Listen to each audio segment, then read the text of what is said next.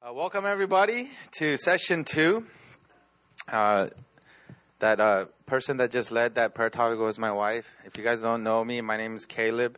I'm the pastor of uh, our Busan campus in the city of Busan. We've been there for 11 years now. It's quite a long time. Uh, we've been been doing this for about a, a minute, and um, like I had a really hectic evening.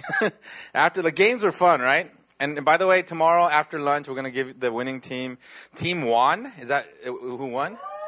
Yeah, Team Won, W O N, which is my middle name. I grew up with the name Chin Won Lee in uh, Los Angeles, California. Got made fun of a lot. But uh, we'll give you guys your ice cream after lunch. Uh, we're going to order it, and then um, we'll be able to, uh, you guys can eat it with Ethan and Ezra. Can we get the rest of the lights on? It's so dark. I want to see. I want. I like connecting. I wish I could preach from down there, but um, I know I am too short. If I was Jacob's height, I could be down there. Everybody like look up at me. Uh, uh, I'm gonna. Uh, yeah. So I had a really hectic evening. Thank you. Um, I, after the games, I got like super tired. I just got. I don't know what happened. I just got like extremely tired, and so I took the kids. Mina had a small group, and so I took the kids to uh, our hotel room and I ordered them dinner and I just like closed my eyes and I had like a 10 minute nap and then I got a text saying that the food's delivered. So I went downstairs, no food. And then apparently got delivered to the wrong address. And so I was like arguing with the lady and then I was talking to the delivery guy and I tried my best. I was like, oh, I gotta preach, but I have to stay holy, but I did not stay holy. Um, you know, like our kids were hungry. And so I, you know, we've got it figured out and I was coming here and, and, and then, um, you know, the lady called and she's like, "Oh, why didn't you call me back about the delivery? Blah blah blah. You, you had to pay four dollars." And I was like, "Ah." It was tough. I had a really high, and I, like our ki- my kids were like driving me nuts. I don't know if you guys know Ethan and Ezra, but they're at that age where like, oh, they talk so much. They're like, it's like you know, I, I'm not talking about, I'm not talking bad at women, but you know, women, you guys talk a lot more than men. My wife talks way more than me, right? our, our kids talk way more than my wife, right? It's it's pretty ridiculous. I think I've, I have offended Panita like five times this weekend, starting from yesterday. She's like, women's can." I, will stop right there. I was like, I, I, I'm just I'm not saying, but my wife talks a lot. My kids talk way more than my wife, so it's like it's it's it's really annoying. But then, as I was coming in here, I remember right when I stepped in here, just like my heart just changed, right? I just like like entered into the presence of worship, and I forgot how good Susie is at leading praise. Um, dude, she's like, she's so good. Like, like when, um, when I came in here and then it was that first song and, and it's just like, I was like, wow, like, it's like, like she's, she, it, it I, it, took, it, like, it took me out of that funk I was in, you know, immediately. I was like, oh, and, and then God told me, like, change your shirt. And I was like, okay, I'll change my shirt. Brought a shirt. So I changed my shirt and I felt like fresh and clean, clean. And then my heart just like, you know, just like God, Spirit of God just came so I'm ready to preach. Uh, I'm to preach, uh, uh, continue on from where Pastor Susie left off. Um, was really encouraging working on this sermon kind of series for this retreat with Susie. Uh, we like, you know, we, we, we, we got together through Zoom and we were talking and, and we just kind of like came up with this series in, in essence together. And it was very like synergistic um, you know, like she was like, she was like, okay, you get, you, you do the second sermon, but then she basically wrote my sermon for me.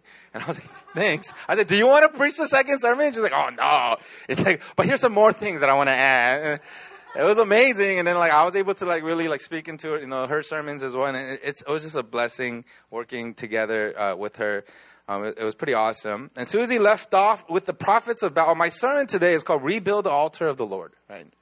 And um, you know, when Susie left off with the prophets of Baal being um, just putting on a freak show, right? They're going crazy, you know, just like, you know, it just like reminds me of, you know, like all of the, the, the crazy things that like, you know, there's people out there do sometimes. And, and um, we're going to read starting from 1 Kings 18. If you have your Bibles, turn to 1 Kings 18. And I'm going to read from verses um, 30. No, where am I? Oh, yeah, 30 to uh, 40. Okay, and I'll read it to you guys. In the ESV, it says, Then Elijah said to all the people, Come near to me. And all the people came near to him, and he repaired the altar of the Lord that had been thrown down. Elijah took 12 stones, according to the number of the tribes of the sons of Jacob, to whom the word of the Lord came, saying, Israel shall be your name. And with the stones he built an altar in the name of the Lord. And he made a trench about the altar, as great as would contain two seahs of seeds. And he put the wood in order and cut the bull in pieces and laid it on the wood. And he said, Fill four jars with water and pour it on the burnt offering and on the wood. And he said, Do it a second time. And they did it a second time. And he said, Do it a third time. And they did it a third time. And the water ran around the altar and filled the trench also with water. And at the time of the offering of the oblations, Elijah the prophet came near and said, O Lord, God of Abraham, Isaac, and Israel, let it be known this day that you are God in, in Israel and that I am your servant, and that I have done all these things in your word. Answer me, O Lord, answer me, that this people may know that you, O Lord, are God, and that you have turned their hearts back. Then the fire of the Lord fell and consumed the burnt offerings, and the wood, and the stones, and the dust, and licked up the water that was in the trench.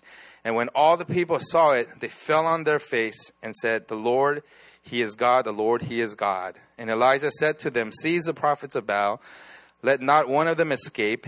And they seized them, and Elijah brought them down to the brook Kishon and slaughtered them there. It's gangster, right? Um, you know, we've been reading about, you know, Susie talked a little bit earlier uh, about um, King Ahab. He's a wicked king, right? Um, and, the, and the Bible says that he did more evil in the eyes of the Lord than any of those before him. And in 1 Kings 21 25, it says, There was none who sold himself to do uh, what was evil in the sight of the Lord, like Ahab, whom Jezebel, his wife, incited. He acted very abominably in going after idols, as the Amorites had done, whom the Lord cast out before the people of Israel. When we read through the chronicles of the kings, and, and you know through the through the chronicles and the kings, um, and we read about these kings that succeeded David and then Solomon, right? You know, like, and even when you look at the life of David, right? David, he's, he's a man after God's own heart. You know, he's the one that built the tabernacle of David. He's this guy, he wrote like, you know, like most of the Psalms. His, you know, he's like, if there ever was a mighty king in Israel, it was David. But when we read throughout his life, we see that ultimately in the end, even David, he failed miserably, right? He really did. He committed murder, right? And like, you know, adultery and, and, and, and, and he just failed, failed. And then he kind of, like he passes on his iniquities to his children. Solomon, who's supposed to be like one of the, the wisest kings to ever live, had 700 wives and 300 concubines. That's not normal, right? Like, like I have one wife and it's enough, right? But he had like 700, thank God, right? I don't know how Mormons do it, right? Um, 700 wives and 300 concubines, right? It's like, that's not normal. And that's not wisdom in a sense, right? And then you, see all of the kings that have been passed on after Solomon. All of like, uh, you know, there's, there's, there's. I think after Solomon, supposedly um, there were four, like a little bit over forty kings throughout Judah and Israel, and and not one of them, like like okay, maybe one or two of them were good, right? Right, but if you like look at look at throughout Christian history, right? No, no people name their kids after these kings, right? Josiah is the only one that I know. Our friend John Neufeld named his son Josiah because Josiah was a, it was a good leader. But there's no, there's no king, like, like no one names their kid, kid, kid like Jehoiakim, right? Right? Like, like, or like, you know, there's these kings that they never get named. Like, we won't name our kids there because they were just bad kings. They, they did wicked, they did evil in the sight of the Lord. And Ahab here, is considered like the one of the worst one. He's probably considered the worst king, right? Ahab and Jezebel. The Bible says that Ahab did evil and he did evil things, but his greatest sin was spiritual incompetence, right? You know, spiritual incompetence is a sin. He allowed his wife to spiritually run amok with the people of Israel he led them into the worship of Baal. You know, like what, what started out as just like a like a, a little thing here and there just became a, a, a, nationally instituted like you know like idolatry religion that like like took over the, the people of Israel.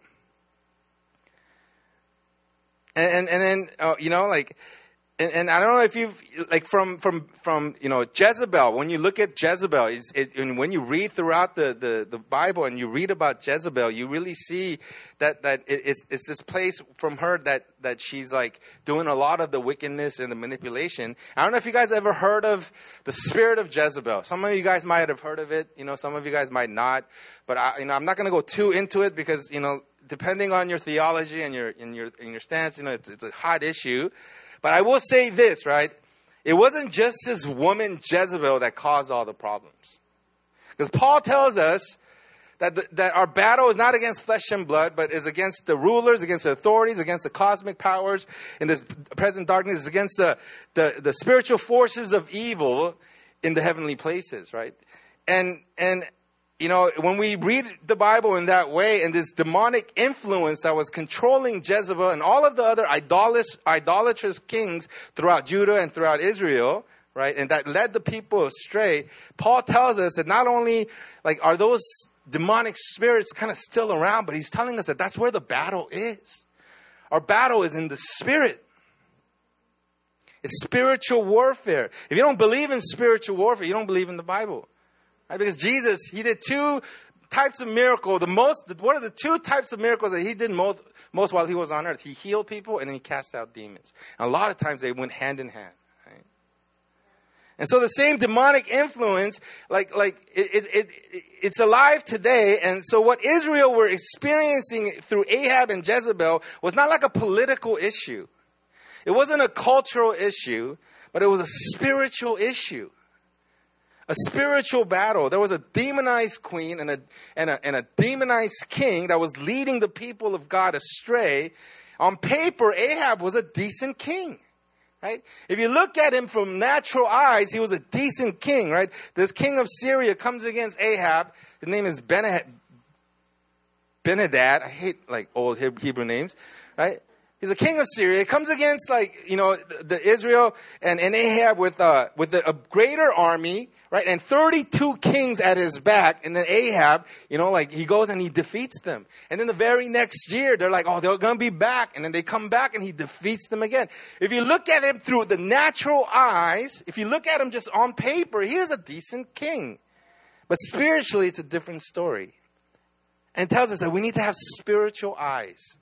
We need to have eyes that see beyond the natural, beyond what we see with our in, in, in you know, in like just through the news and whatever. And we have to have eyes that are able to see and perceive the spiritual realm. And we live in a world today that's that's I believe is more against God, more against Jesus, more against Christianity than ever before in the history of the world. If you're reading the Bible like the way that I read the Bible, and a lot of people in here read the Bible, it's not going to get better, it's going to get worse. Right? And we have to see with spiritual eyes. The church at this hour have to perceive with spiritual eyes. Isaiah says it in chapter uh, Isaiah 5:20. It says, "Woe to those who call evil good and good evil, who put darkness for light and light for darkness, who put bitter for sweet and sweet for bitter. Woe to those who are wise in their own eyes and shrewd in their own sight."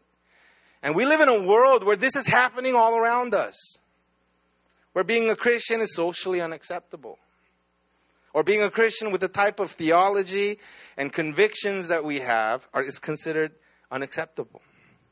We live in a world where idolatry is considered good. If you, scroll through Instagram, right, idolatry is trending. And we believe in, an, in believing in an all powerful God that loves us and, and brings, brought salvation to us right, by sending his son to die on the cross for us, right? That's considered silly. It's considered stupid. Have you, have you ever looked at mainstream media? They portray Christian in like the, the stupidest ways. Sometimes it's embarrassing, right?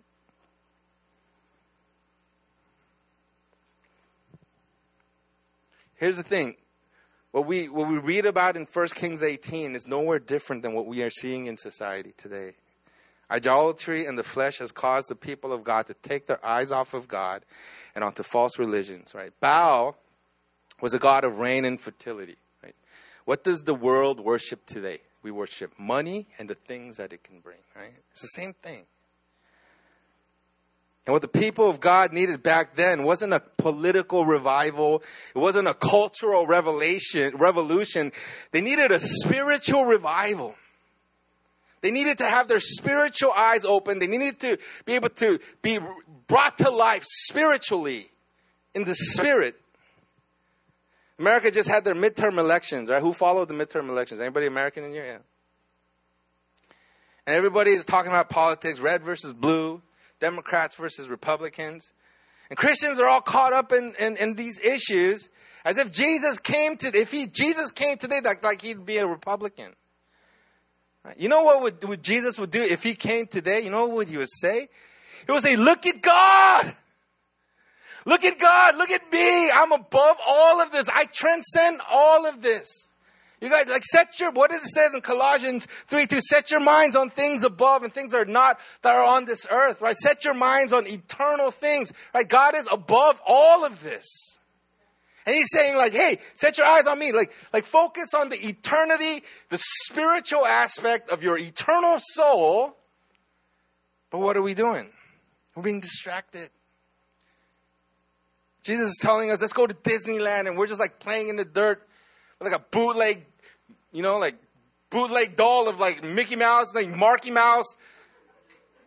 Like he's saying, like, come on, I want you to look at eternity. I want you to look at your eternal. Like you, you're on this earth for such a short amount of time. I'm talking about eternal things, eternal consequences, eternal rewards. And we're playing in the dirt, getting, getting you know, like, like being distracted by things that, that are finite, things that are of this earth, insignificant things. A lot of times we think idolatry is like making a shrine and praying to it, like we make a shrine of Baal and we bow down. But idolatry is taking our eyes off of God and placing greater value and attention on things that are not Him. And if you look under that definition, it hits close to home. It's easy for us to get caught up in idolatry. Some of you guys have just had kids. You guys know that you could turn your kids into an idol easily. Some of you guys are about to have kids. Right? And I, like, like I, I, remember when I first had, had, my kids, I was like, oh, like I feel like, like, like my, my heart for God just kind of like it, it, felt like it shriveled up a little bit. I, I remember like, oh, is this like is this, it was like my kid was this all-consuming thing.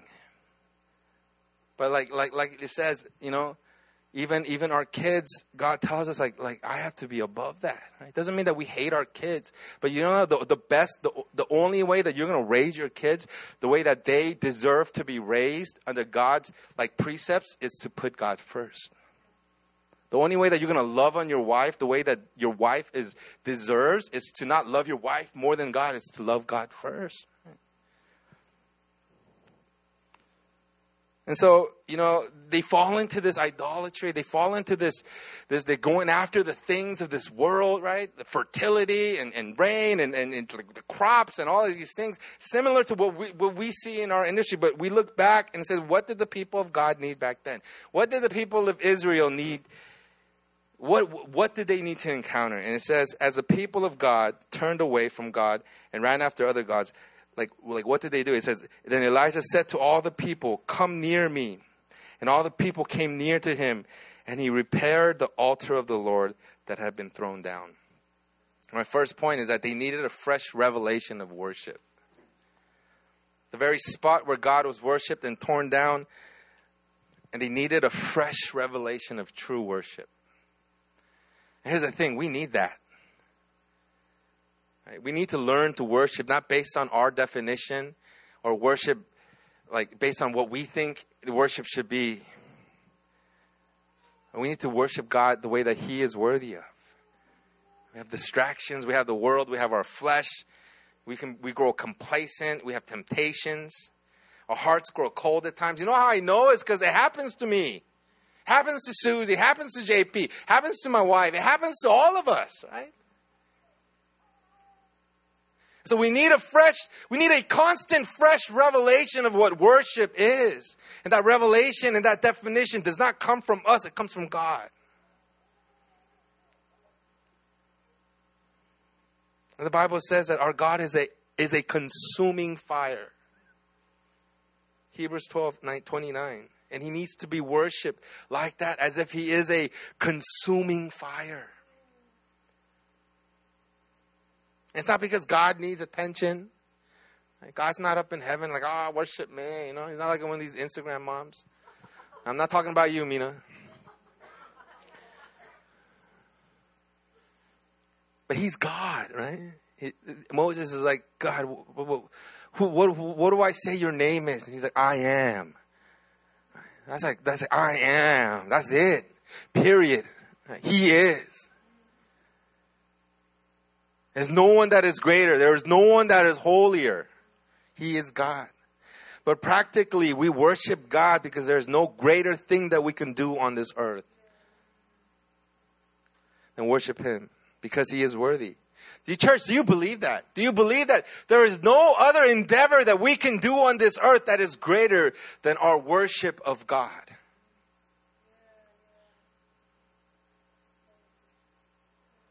The Bible is all about worshiping God because our connection to God and our relationship with God and even our understanding of God is defined by our worship. I'm going to say that again. Our, our understanding of God, our connection with God, and our relationship with God is defined by our worship. Now, some of you guys think like, well, you know, we get our knowledge and our understanding from the Bible. Yes, we do get our knowledge of God and our understanding of God from the Word of God that knowledge and understanding of God becomes truth and reality through our worship of Him. Do you guys understand? I met a lot of people that know a lot about the Bible, that know a lot about God, but a true gauge of a man of God is, is in how he worships God. Do you get it? You can learn about God. I'm going through seminary right now, and I'm going through a lot of like, I, I, I read like, like 18 chapters and, and like Sometimes, like I, I feel like like I'm like when I look up in the bed, it's like the Matrix. All I see is just like words It's coming. Right? I read like a like a ton of books, right? But like I can learn all of that, but like none of that matters. What truly matters is what I take from the Word of God and how I worship Him.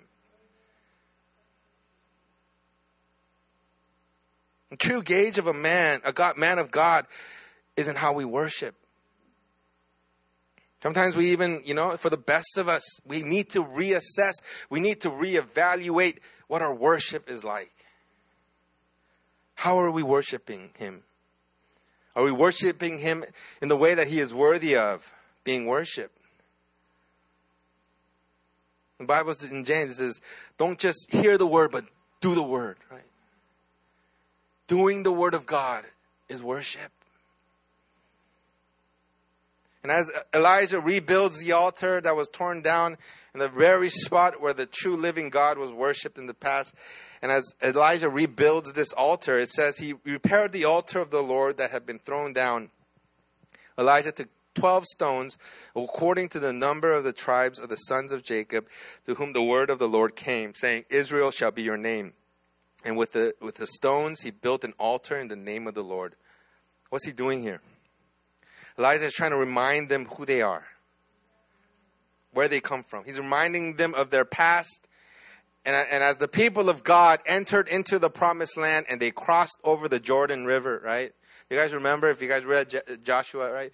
Like God like parts the Jordan River and they cross over and then God tells them like take 12 stones from within the Jordan, right? These stones that you would have never picked up been able to pick. You didn't have scuba gear back then, right? You would have never been able to pick these these stones up. If I did not do this, I want you to take twelve stones from within the Jordan. I want you to make a monument, right? For each, for one for each you know tribes and, and the and sons of Jacob, right? And so God is reminding them of who they are and where they come from. And years later, as, as the people of God have gone astray, Elijah is reminding them who they are.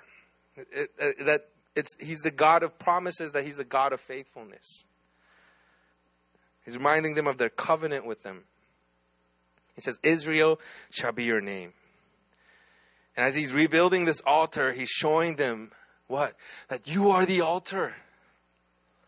Right? He's building the altar with them. Right? These rocks that represent each tribe, these rocks that represent who they are. It's like, you are the altar. And, and, and it leads me to my next point. It reminds us that true worship requires surrender. As Elijah rebuilt the altar with these stones representing each tribe, he's telling them that you are the place of surrender. An altar is a place of surrender, right? We surrender our sacrifices, we surrender our, you know, our offerings onto the Lord upon the altar. The worship that the Lord is worthy of requires our surrender. It's us. We're the altar. And if we're going to requ- if we're going to worship God in spirit and in truth, it requires us to surrender who we are, surrender our lives, our wills. It requires sacrifice. It requires submitting unto his into who he is.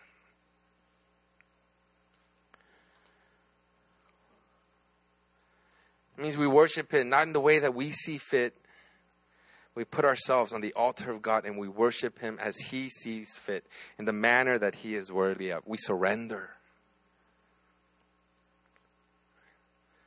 You know, true worship requires surrender.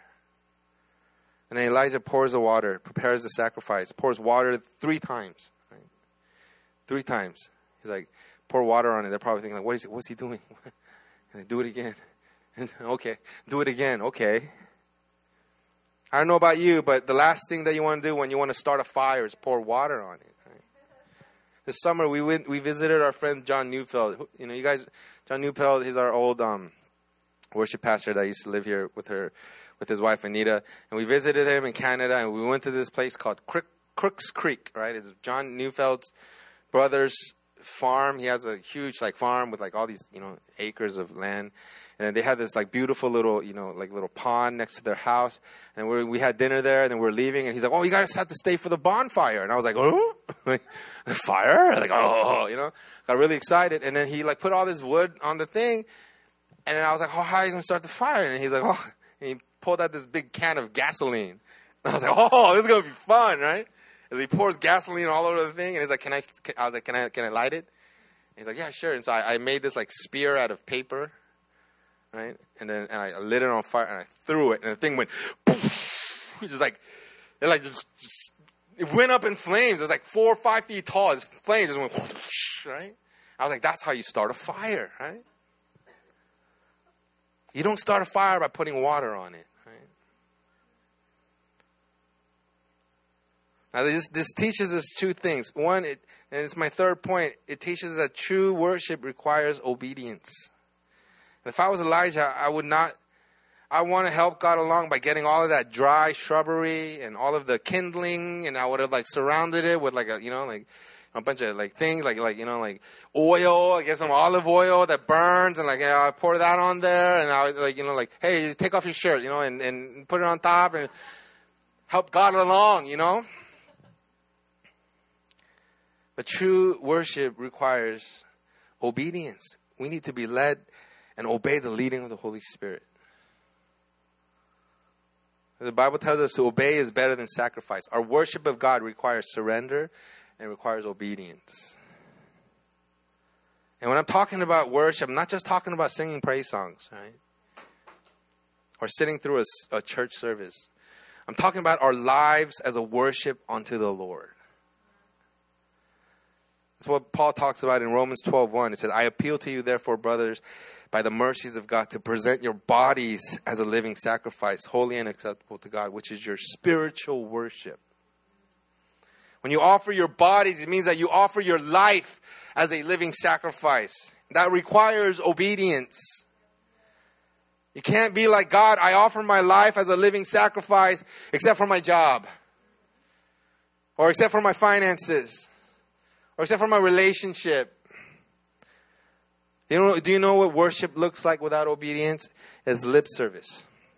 Yeah, yeah, God, I, I, I worship you, but I'm not going to do what you tell me to do. But I worship you. It's like the song we say, Lord, I give you my heart, but not my finances. You know? But Elijah pours water onto this altar. It's obedience. I'd be like, God, can you make it any harder? A lot of times I feel like that with God. Is like, God, can't you just do this for me so that I can worship you? Can't you just do this for me so that I can praise you? Why are you making it so hard? But true worship happens when we say, God, it's hard, but I'm going to obey. That's worship, guys. I said, God, I know, I know I'm a little scared, but I'm, I'm going to obey. I know that this is not what I wanted, but I'm going to obey. That's obedience. And that's true worship. You can't have worship without obedience. It just it's, it's like it says that's an oxymoron, right? I always like that word. It's kind of stupid, right? You can't have you can't have true worship without obedience. Just doesn't make sense.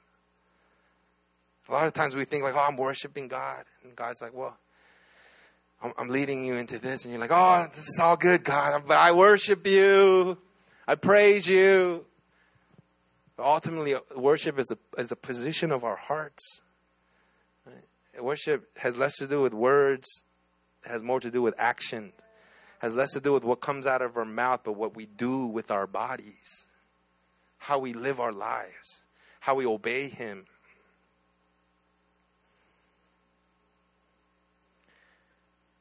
And so, true worship it requires obedience. And Elijah, he's like he's pouring water, and everybody's like, "What's he doing?" What he's doing is just obeying the Lord. And then it also shows us that true worship is not man-made.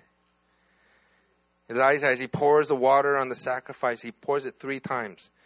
He's showing that without a shadow of the doubt that this is God.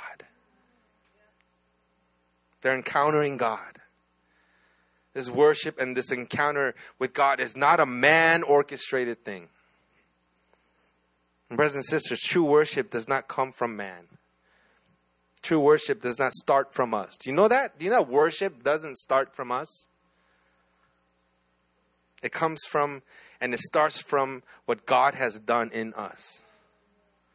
True worship comes when we encounter God in His love, in His glory, in His majesty, and His power, and it flows out of us as we encounter Him. That's worship. And as Elijah pours water, not once, not twice, but three times, it shows that what's about to happen is not by Elijah. It's not because the weather was really dry and like the conditions were just right and somebody was smoking a pipe nearby. It's God and God alone. And that's our heart for you today. This is the heart of my message today. We want to encounter true worship. We want to encounter God. And for worship to flow from our hearts, it's, not because of the praise team. It's not because, you know, uh, uh, Susie preached so well or, or Caleb was decent. It's not because of anything that man has orchestrated. It's because we encountered God. We want this to be a, an opportunity for you to say, like, I encountered God. I came and I encountered God. It had nothing to do with what man did. It's what God is doing. Beyond a shadow of a doubt as he pours out water once, right? Maybe that could catch on fire twice. Oh, I don't know. And three times, definitely not. It's showing like, hey, this God is saying like, I, I will, they, I will show these people that I am the Lord. Right? And, and at the heart of our, our, our hearts for you today is that, that you guys will encounter God in, in, a way where it's not because eh, the conditions were just right. It's not because like the the music was so good. It's not because Caleb was like, oh, was so like you know, no. It's because we encountered God. We encountered the living God. It says, and the water ran around the altar and filled the trench also with water. And at the time of the offering of the oblations, Revelation, Elijah the prophet came near and said, O Lord, God of Abraham, Isaac, and Israel, let it be known this day that you are God in Israel, and that I am your servant, and that I have done all these things at your word. Answer me, Lord, answer me, that this people may know that you, O Lord, are God, and that you have turned their hearts back. He's like, he's like, like, he's doing this. He's like, God, like, help him to know that it's you that they are encountering. And the fire of the Lord fell and consumed the burnt offering and the wood and the stones and the dust and licked up the water that was in the trench. Says, Answer me, Lord, answer me that this people may know that that you, O Lord, are God and that you are you have turned their hearts back. some of you guys might be in here today and you, and you feel like you're just covered with buckets of water. Some of you guys feel like like like I don't know what I'm doing here today. Some of you guys feel complacent. Some of you feel like God is just far. Some of you feel dry. Some of you guys feel just like I don't even want to be here. But let me ask you, can God be setting you up to prove to you that without a shadow of a doubt that you have encountered him today? Here's the thing, worship is not a one-sided thing. It's not you worshiping God and God just sitting up there in amusement. Worship is a dance. That's the best way that I can describe worship, right? It's a dance. God pours out His grace, His love, His fire, His power, power upon us, and we experience Him in His glory, and then true worship flows out of us. We worship Him as He pours out His love upon us. We worship Him as He reveals His glory. We worship Him as we experience His grace. It's a dance. God is more involved in worship than us sometimes. And we can see it in the Psalms, right? David worshiped God, as a young shepherd boy, right? He's the youngest of his brother. He's just a shepherd boy. It says, and he writes, Give thanks to the Lord, for he is good. His steadfast love endures forever. And he can sing that because God encountered him in worship. God showed him his steadfast love. He can sing that because he encountered it in his worship. God was there in his worship. He danced with God in worship. It wasn't just him like like singing a song and like and, and saying, "Oh, I praise you, God," and God just not there. He was like, "God, I will not leave this place today until I encounter you." And God's like, "Okay, I'm going to show you my steadfast love." And he's like, "Oh, give the steadfast love of the Lord endures forever. That came out of his mouth because he experienced it. He, he, it was a part of his life. And brothers and sisters, God is here and he wants, he wants to dance with you. He wants you to encounter him in worship. He doesn't want you to just be one sided. He wants you to experience you, experience Him. I told you earlier, our relationship with God is defined by our worship of Him. And I ask you today do you want to worship Him? Do you want to encounter Him? Do you want to dance? I saw some of you guys dance at Lee's wedding. Some of you guys dance well. Do you want to dance with God? You want to worship Him where it's not just you, but it's like you you experience God.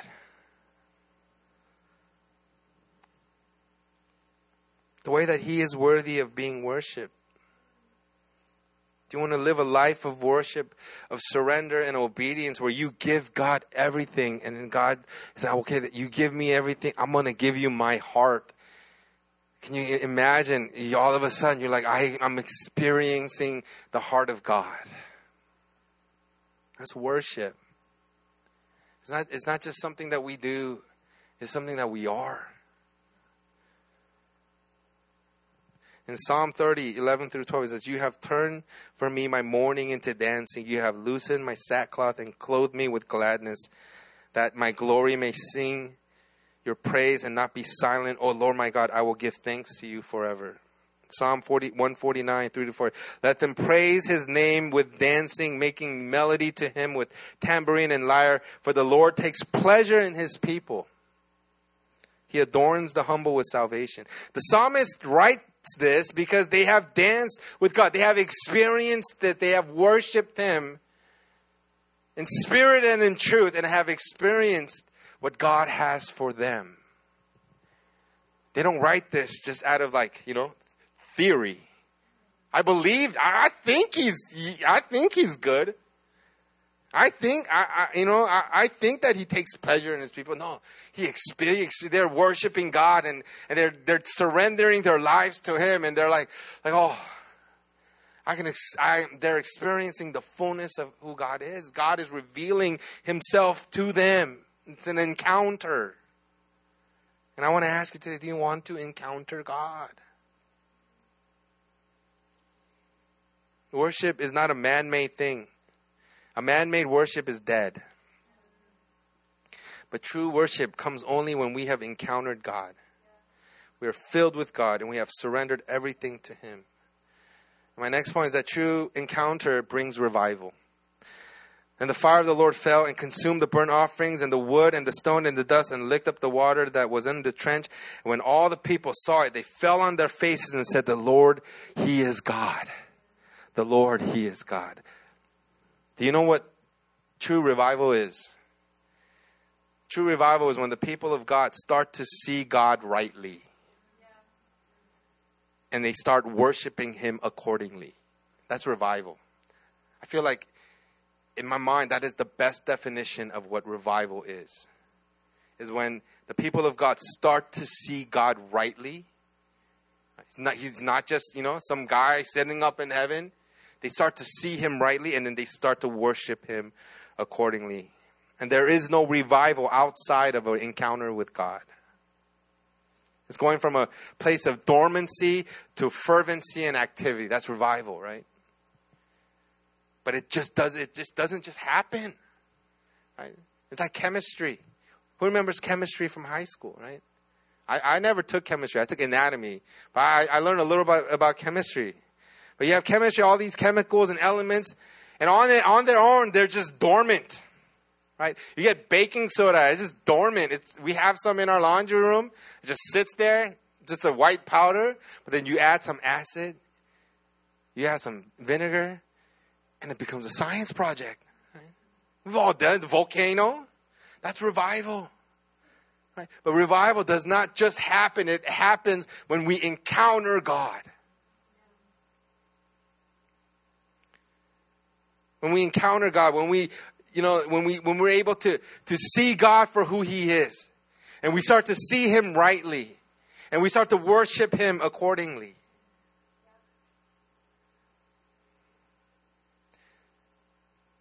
If you think that you can produce revival on your own, it doesn't work. I've tried. It never happens. If you want revival in your life, if you want revival in your family, if you want revival in your church, we need to encounter God. We need a fresh revelation of who He is. And that's what, what the Israelites got. And it changed everything.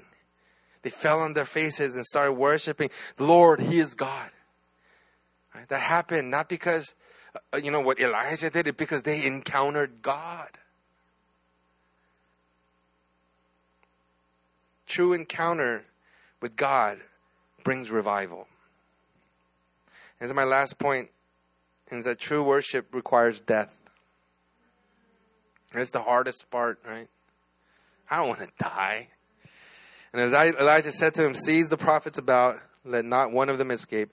And they seized them, and Elijah brought them down to the brook Kishon and slaughtered them there. For true worship, for true encounter, for true revival, something has to die. Paul says it. He says, and, and those who belong to Christ Jesus have crucified the flesh and its passions and desires. It's Galatians 5.24. And you know what that flesh is? The flesh is us. It's our will. It's our understanding. It's our perception. It's our, it's our thing. It's what we think is right. It's what, it's what we want to do. We have to die. We have to put to death our distractions, our idols. And let me tell you, we have a lot of them. I have a lot of them. And you say, like, well, how do I do that?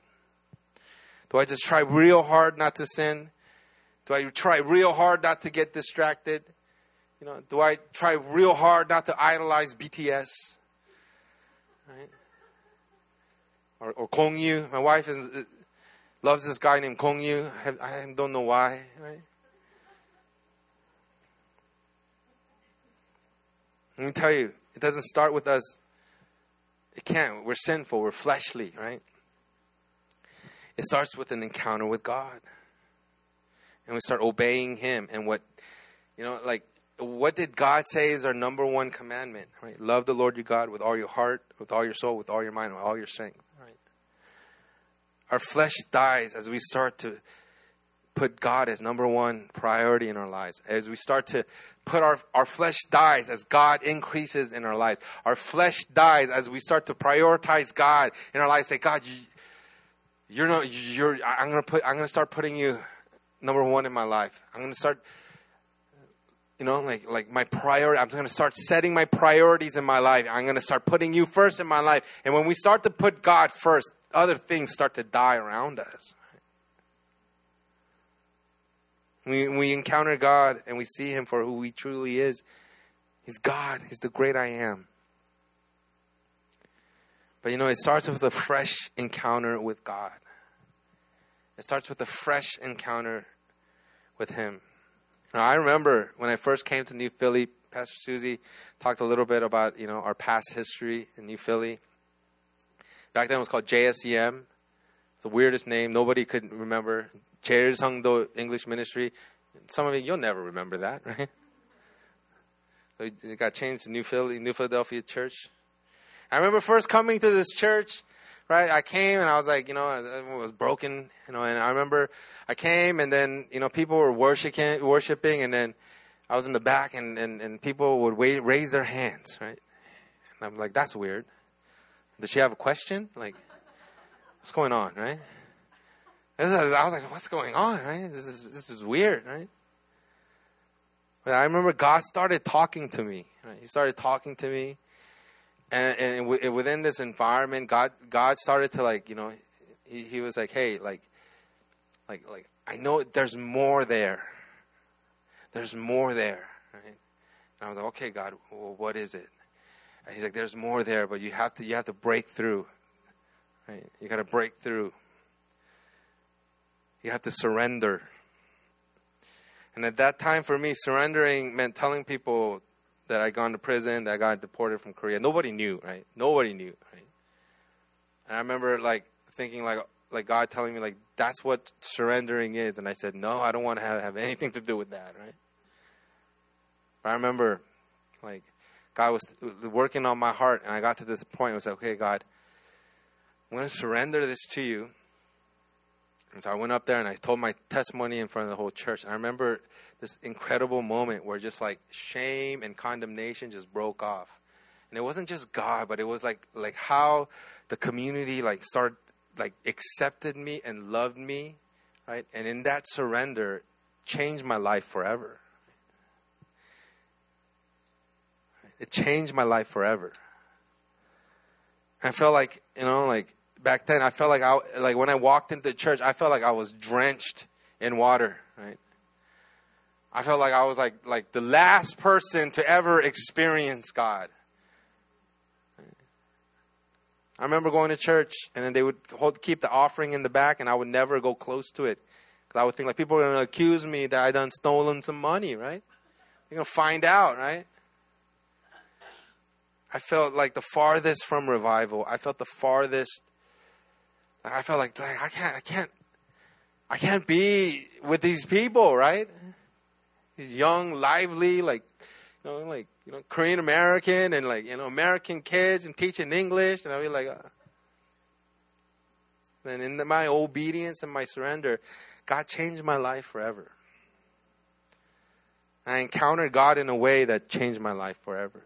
I tell you that story because it happened through an encounter with God. I encountered God in a way where I was like, God, I surrender. And when I surrendered, God met me there. When you surrender, is, is you're not God's not going to leave you hanging. When you surrender and you obey, God will meet you there, and God met me there, and changed my life. I remember, like years later, I was we were doing a church plant in Busan, and then and, and Mina and I we started dating, and then I remember It was it was before we had even you know like like anything about like being a pastor or anything like that. Like I, there was a there was a guy from IHOP here, two guys from IHOP in in our old Itaewon campus. Anybody remember our old Itaewon campus? Right? Yes, our old Itaewon campus, right?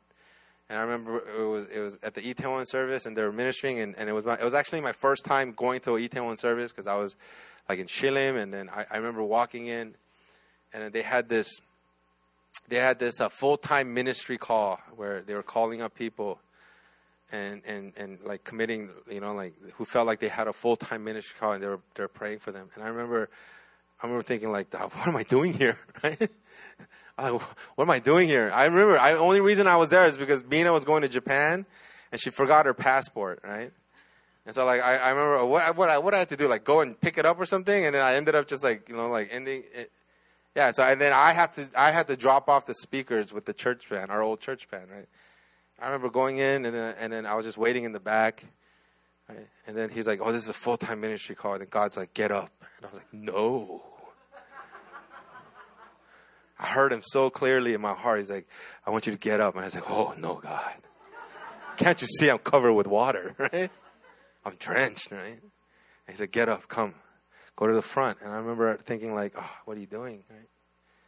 So I got up and I started, I started walking to the front. And it was weird because it's like these are fr- close friends. Close, he Rodney's a close friend of us now. and He's really close to us. It was Rodney. I think it was Kirk Bennett. Oh, it was Stephen Beauchamp, right? They're they're IHOP people from way back in the days. They used to visit our church. And I remember I was walking up, and it was weird because like they when I started walking up, they both got up, and they looked at me, and I was like, that's weird. And I remember walking up to the front and I said, God, like, I don't know what I'm doing here. Cause like, I, like, dude, me and Mina, we're going to get married. I was going to go to culinary school. I'm a good cook, right?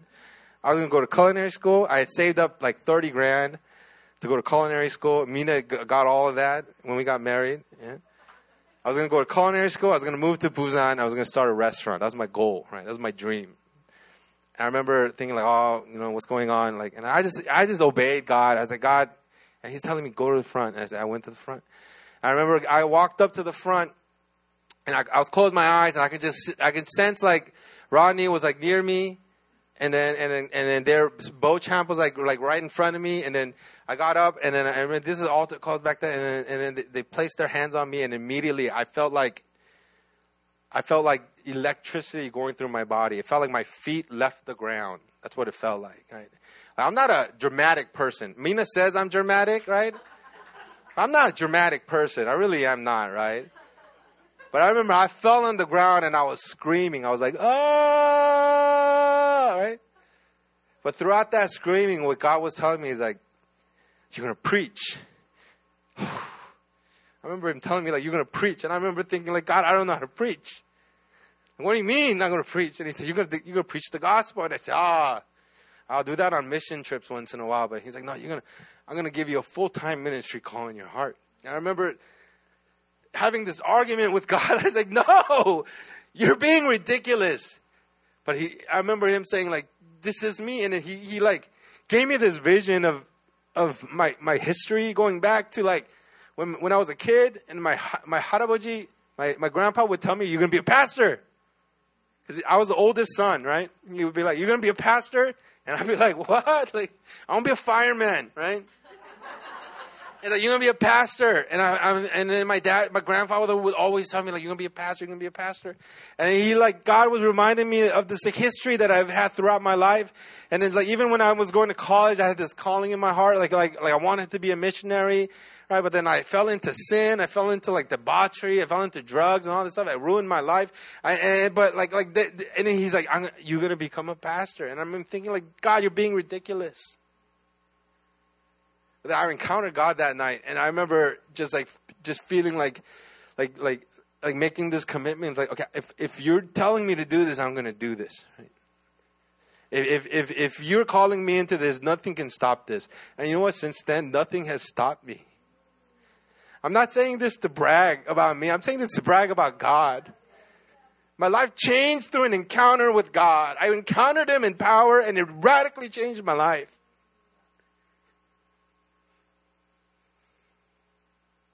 His encounter established me in my calling. His, his, his encounter established me in ministry.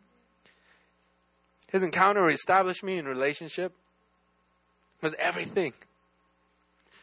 And you know, like, you know, Susie talks about like how our church kind of went off the rails, and yeah, it did. It really did. But like nothing can nothing can change what God did. God did that. Uh-huh. And, and we're here to tell you that God is here today. And here he wants to encounter us. There, there's people in here, there's some of you in here where God's gonna wants to set you in your calling. Some of you in here, God wants to demonstrate his love for you. Some of you in here, God wants to heal you. You might have you might have wounds in your heart from church, from people. God wants to heal you. Some of you in here, God wants wants to help you to forgive. Some of you, God, God just wants to touch your heart. And He's just to say, This is me. This is me. And I guarantee you, if you experience God in encounter, you will never be the same again. But you know what? It's, it's not. It's not because I'm up here. You guys know that, right? It's not because of anything that I do. It's not because you know I preach the sermon. It's not because what Susie. Eh, what what it is is, it's the position of your heart. God is here, and you want to. And He's saying, "Do you want to encounter me?" It requires surrender. It requires obedience, and it requires us to say, "Like God, I'm here, and I want to encounter you." There needs to be a hunger. There needs to be a thirst. There needs to be this unction in us where it's like, I'm not going to leave here. Remember when Jacob, you know, wrestled with God? He's up in the sun. He's like, God, he's like, I'm not going to leave until you bless me. Right? Do you know that story? Jacob is a jerk. When I used to read that when I was a kid, I was like, dude, Jacob's a jerk. Jacob tricks his brother, right? He's like, hey, like, uh, sell me your birthright for bowl of stew. Oh, okay. Esau was dumb, but Jacob was a jerk, right? And I always wonder why, like, like, like, like, why is he like so blessed? It's because, it's because he had a hunger. He had, he had a zealousness. He had a jealousness for the blessing of God. Do you guys get that? You know the word jealous and zealous in the Hebrew is same, right? It says in the Bible, our God is a jealous God. It also can be translated as our God is a zealous God, right? Jacob, right? The reason why he's blessed is because, not because he tricked his brothers, because he had, he wanted it more.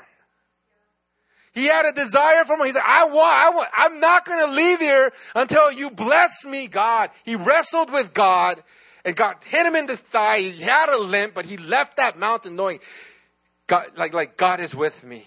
And we, we see it carry out in his life. Jacob, he, he's a patriarch. His 12 sons, and all of them become the tribes of Israel, is because there was a zealousness in his heart. He's like, I want, I will not leave this mountain until I encounter God.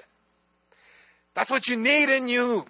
That's what we want to have you in us. That's why we're up here preaching. We want this unction to grow in here where you say, God, it's not about Susie. It's not about Caleb. It's not about the praise team. It's not about the music. It's not about anything. It's about you. And I will not leave this place until I encounter you, God. I want to be touched by you. I want to encounter you.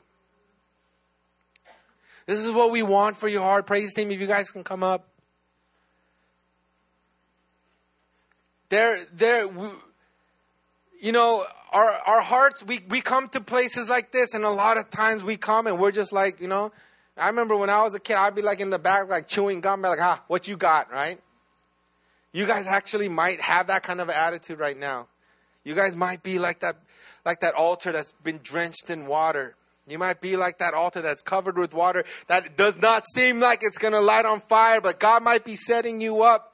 God might be setting you up so that, that, that, that he, that you will know beyond a shadow of a doubt that the, who you are encountering today is God. He is God. And if you don't, if you leave here and, and you don't encounter him, it, it's okay. But maybe you should have that zealousness and jealousness that Jacob had and say, God, I'm not going to leave this mountain until you touch me. I'm not going to leave this mountain until you bless me. I want to encounter with you today. Let's all stand up.